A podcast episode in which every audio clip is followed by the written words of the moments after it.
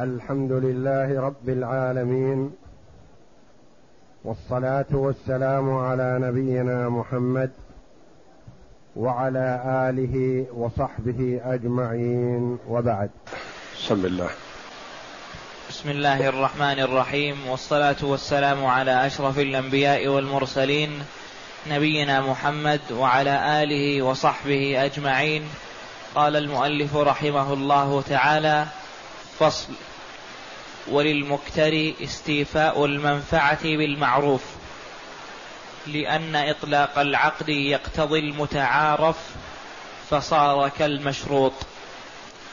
قول المؤلف رحمه الله تعالى فصل وللمقتري استيفاء المنفعة بالمعروف. المقتري المستأجر. يستوفي المنفعة التي استأجر من أجلها بالمعروف بدون زيادة ولا نقص. استأجر دارا للسكن يسكن فيها. استأجر دابة للركوب يركبها ولا يلزمه أن يمشي وقد استأجر الدابة للركوب. استأجر سيارة إلى بلد ما يركبها إلى هذا البلد. وهكذا يعني ما يحتاج أن يحدد النوع الذي استأجر من أجله. إذا قيل مثلا استأجر هذه الدار ليسكنها يسكنها بالمعروف.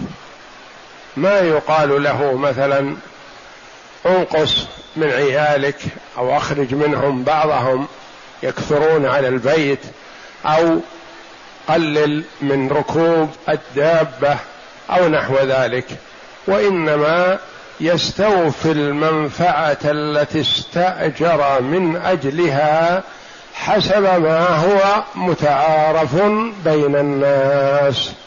نعم. فإذا استأجر دارا, دارا للسكنى فله وضع متاعه فيها لأنه متعارف في السكنى فلو استأجر دارا للسكنى فيضع أمتعته وفرشه وأطعمته وعتاده في الدار. ولا يقال له أخرج هذه أو لا تكثر الأطعمة في الدار فتؤثر عليها أو تكثر فيها الحشرات أو نحو ذلك. ولا يقال له متاعك هذا كثير فرشك هذه كثيرة تثقل عليها وقد تؤثر على البلاط أو السقف أو نحو ذلك. وإنما هو يضع فيها ما جرت العادة بوضعه. ولا ينهى عما جرت العادة ولا يتعدى العادة كما سيأتينا. مثلا استأجرها للسكنى ما يجعلها مستودع. للأطعمة أو للبضائع أو للحديد. أو للأخشاب. لا. استأجرها للسكنى يسكن فيها. وهكذا. نعم. ويترك ويترك فيها من الطعام ما جرت الع... ما جرت عادة الساكن به. لذلك ويترك فيها من الطعام ما جرت عادة الساكن به. الأطعمة قد تؤثر على البيت مثلا.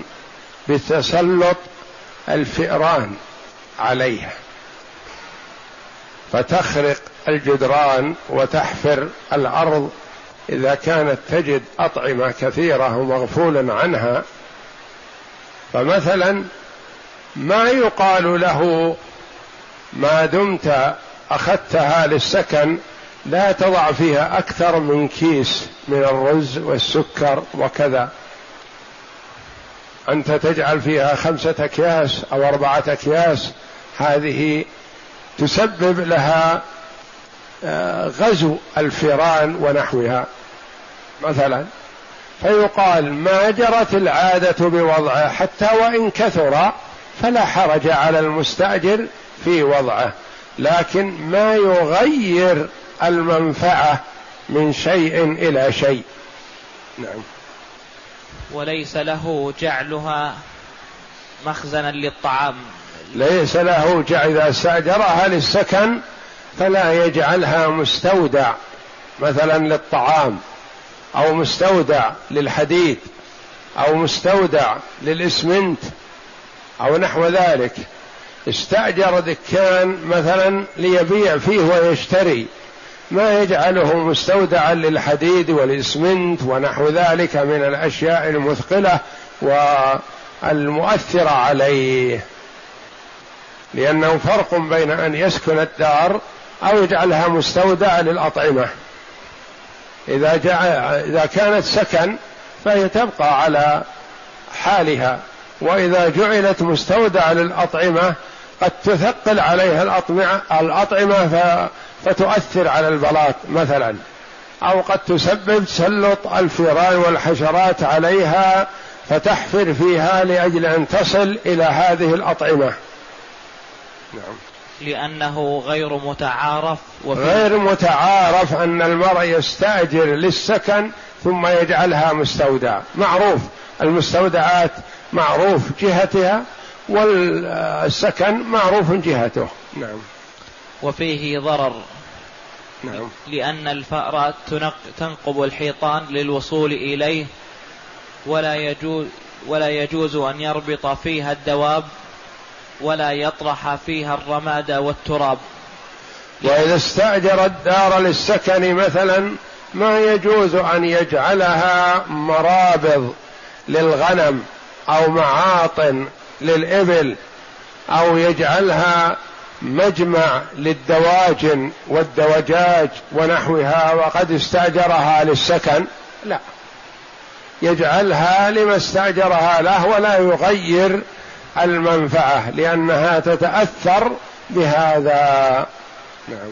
لأنه غير متعارف به وإن اكترى قميصا ليلبسه لم يكن له. ولا يجعلها مطرحا يطرح فيها الرماد والتراب مثلا. يستأجر الدار على نية أنه بيسكن ثم بعد ذلك يقول للجيران توسعوا بها. أنا أفتح أبوابها لكم. توسعوا بها. اجمعوا فيها القمامة والرماد والفضلات التي تستغنون عنها. اجعلوها في هذه الدار التي استأجرتها لكم. هل يصح له ذلك؟ لا. ما يصح أن يغير ما استأجرها من أجله. نعم. وإن اكترى قميصا ليلبسه لم يكن له أن ينام فيه ليلا وله إذا استأجر قميص ليلبسه مثلا أو اشترى مش أو استأجر مشلح مثلا لمناسبة من المناسبات قالوا ما ينام فيه. لأن القميص جرت العادة أن المرأة إذا أراد أن ينام يتخفف في ثوب خفيف. فما استأجره للزينة واللبس والمقابلة الرجال ما ينام فيه. مشلح مثلا استأجره لمناسبة زواج ونحوه ما ينام فيه لأنه إذا نام فيه يضره. نعم. وله ذلك نهارا. وله أن ينام في القميص نهارا. استأجر مثلا ثوب بمناسبة زيارته لأناس في مكة أو في الرياض أو نحو ذلك وأخذت ثيابه أو تلفت أو تلوثت فاستأجر. فنقول لا ينام في هذا القميص ليلا وله أن ينام في نهار لأن نوم النهار معتاد إنه الإنسان ينام في ثيابه التي عليه. أما الليل فجرت العادة أن المرء يتخفف من ثيابه التي هي ثياب الجمال وينام في ثياب عادية تكون معدة لذلك مثلا. نعم. لأن العادة الخلع لنوم الليل دون النهار نعم. وليس له أن يتزر به. وليس له أن يتزر به. استأجر قميص لللبس. يجعله إزار.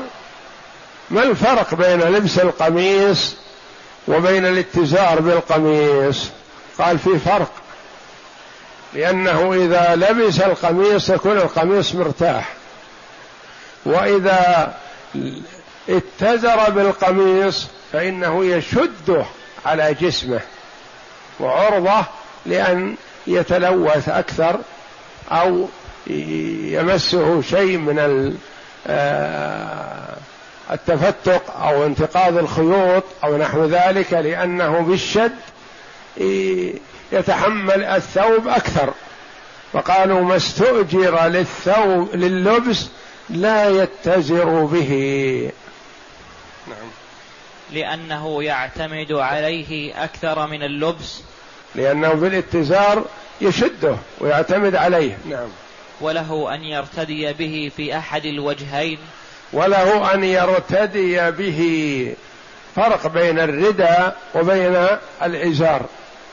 الإزار يشده عليه ويتحمل منه أكثر. الردى يضع على كتفيه فقط ويكون ما في شد قوي. يؤثر على القميص. وهذه الأمثلة يمثلها الفقهاء رحمهم الله في كل نوع من أنواع المستأجرات.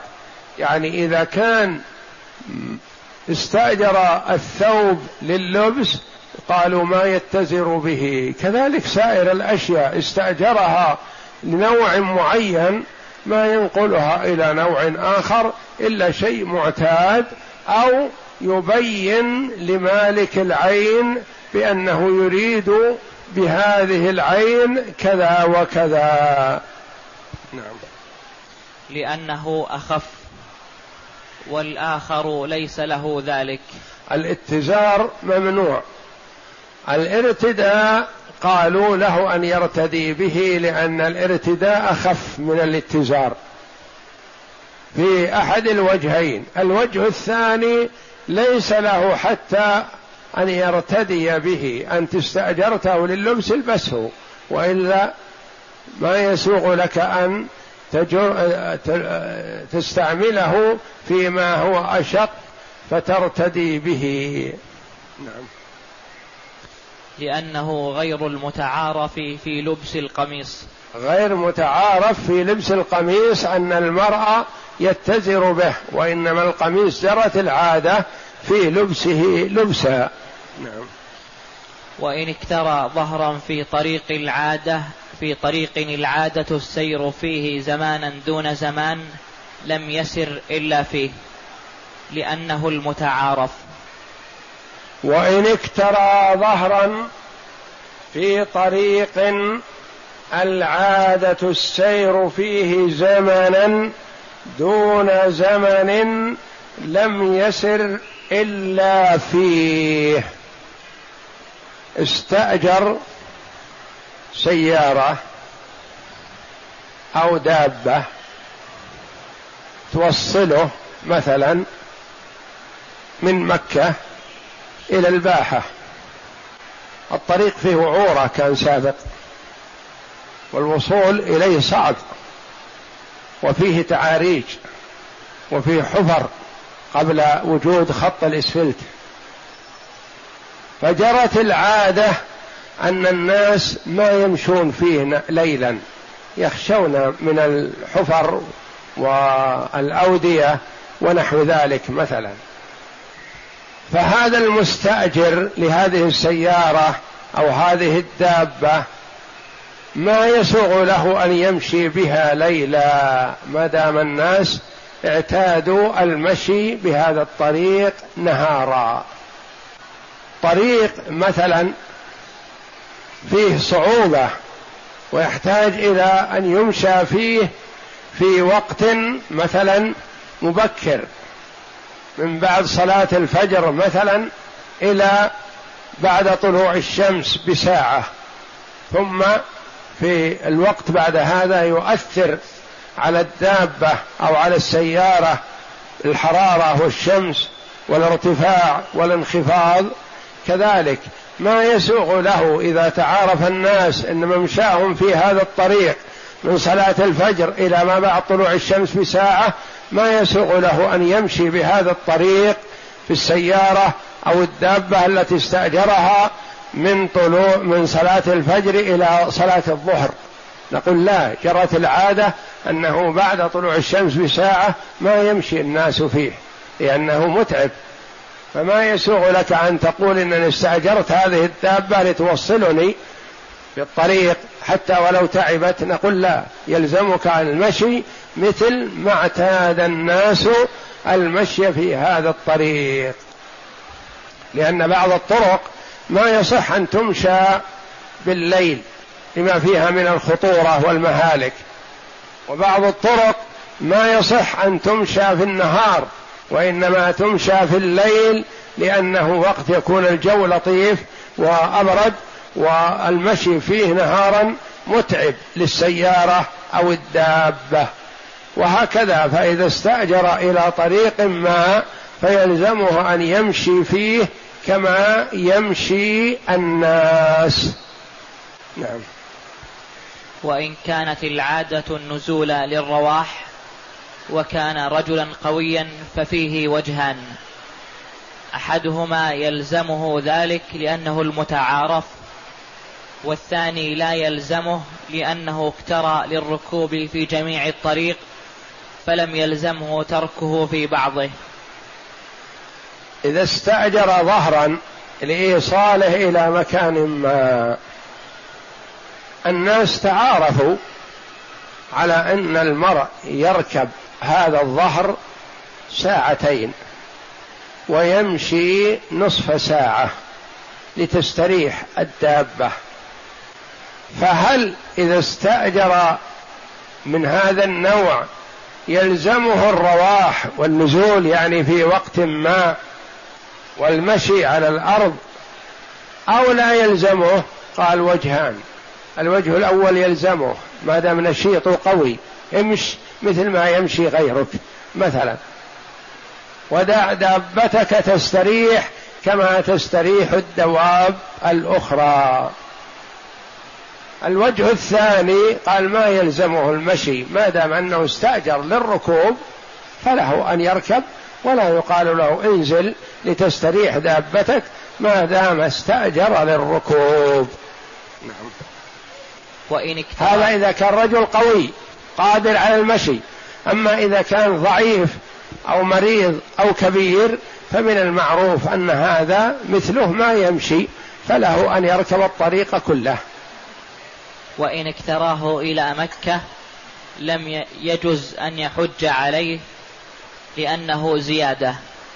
إذا اكترى سيارة أو دابة من الرياض توصله إلى مكة. فوصل إلى مكة مثلا في اليوم الخامس أو السادس أو السابع من ذي الحجة. وصلته إلى مكة.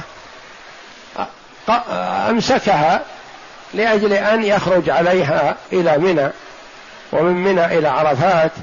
ومن عرفات إلى مزدلفة ومن مزدلفة إلى منى ومن منى إلى مكة ومن مكة إلى منى مرة أخرى. هل له ذلك؟ قال لا. أنت استأجرت إلى مكة فهي توصلك إلى مكة؟ لو وصلتك في اليوم الثامن من ذي الحجة ليس لك أن تحج عليها لكنك استأجرت إلى مكة. فليس لك السير عليها أكثر من ذلك. إذا استأجرها إلى مكة فليس له أن يحج عليها. إن استأجرها للحج فنعم. وإن اكتراه ليحج عليه فله الركوب إلى منى ثم فله الركوب. إلى منى ثم إلى عرفة ثم إلى مكة. وهل له أن يركبه عائدا إلى منى؟ فيه وما لا يجوز لأنه قد حل من الحج والثاني له ذلك لأنه من تمام الحج.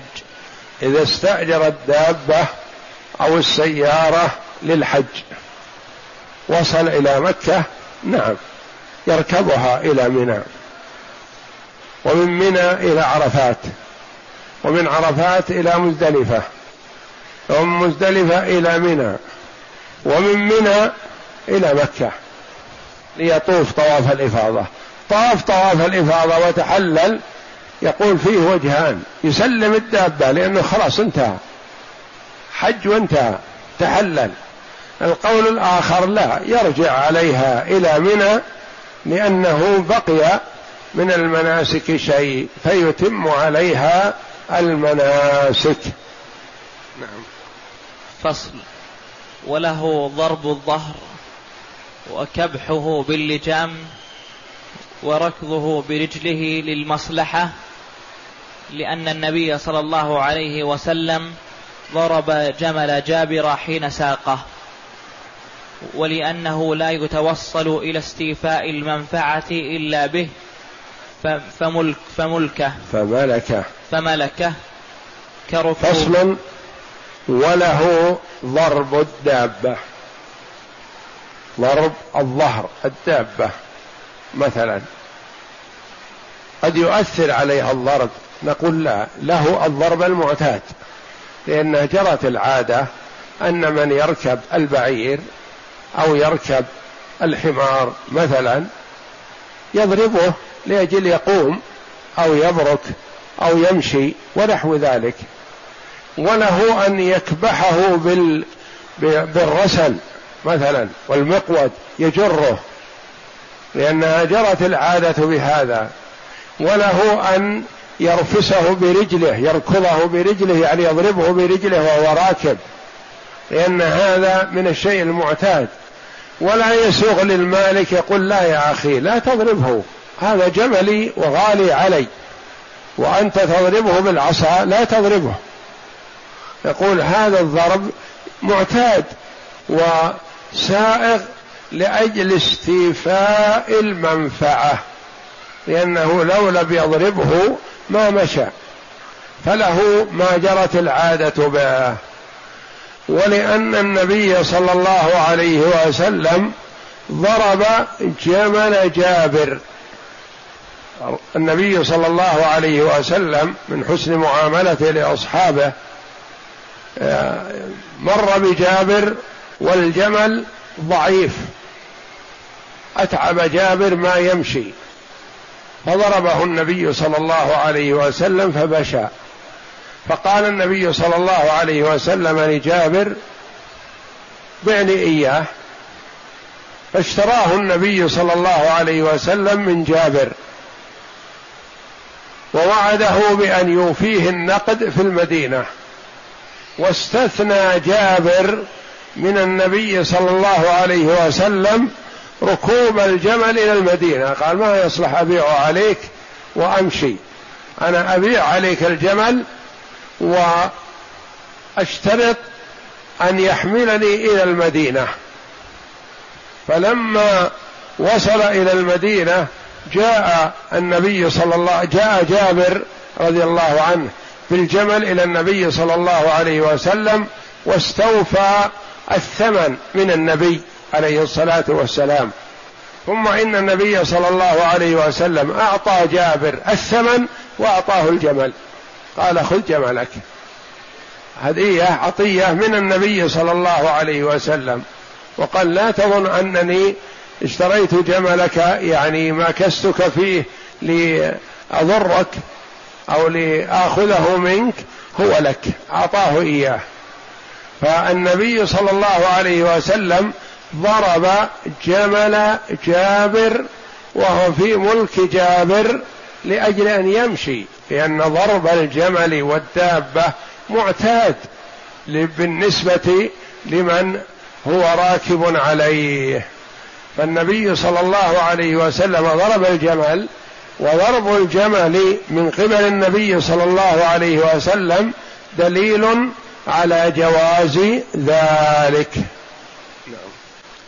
وإن شرط حمل أرطال من الزاد فله إبدال ما يأكل لأنه عرض غرضا في لأن له غرضا في أن يشتري الزاد من الطريق يخف عليه حمله فملك بدله كالذي يشرب الماء كالذي يشرب من الماء. وإن شرط حمل أرطال من الزاد قال استأجر جملك هذا من مكة إلى الرياض. قال يا أخي ما عندي مانع أجرك إياه. لكن أخشى أن تثقل عليه الحمل. قال لا ما أثقل عليه. أنا أركب ولدي يركب معي وأحمل عليه زادنا. زادنا ما يتجاوز أربعين كيلو. اتفقوا على هذا. أربعين كيلو زاد. بدأ للمستأجر أن لا يحمل أربعين كيلو من الزاد. قال أحمل كيلوين. يكفي. وإذا وصلنا الطائف اشترينا من الزاد. وإذا وصلنا عفيف اشترينا منها. وإذا وصلنا كذا اشترينا منها. ما يحتاج. فأريد أن أضع بدل أربعين كيلو أحملها عليه أحمل عليه أربعين كيلو شيء أشتريه من مكة وأنقله إلى الرياض. قال له ذلك لأن له العادة له حمل أربعين كيلو فبدل ما يحمل أربعين الكيلو من الزاد اختار أن يشتري الزاد من الطريق وأن يحمل غيرها مما هو محتاج إلى نقله من مكة إلى الرياض.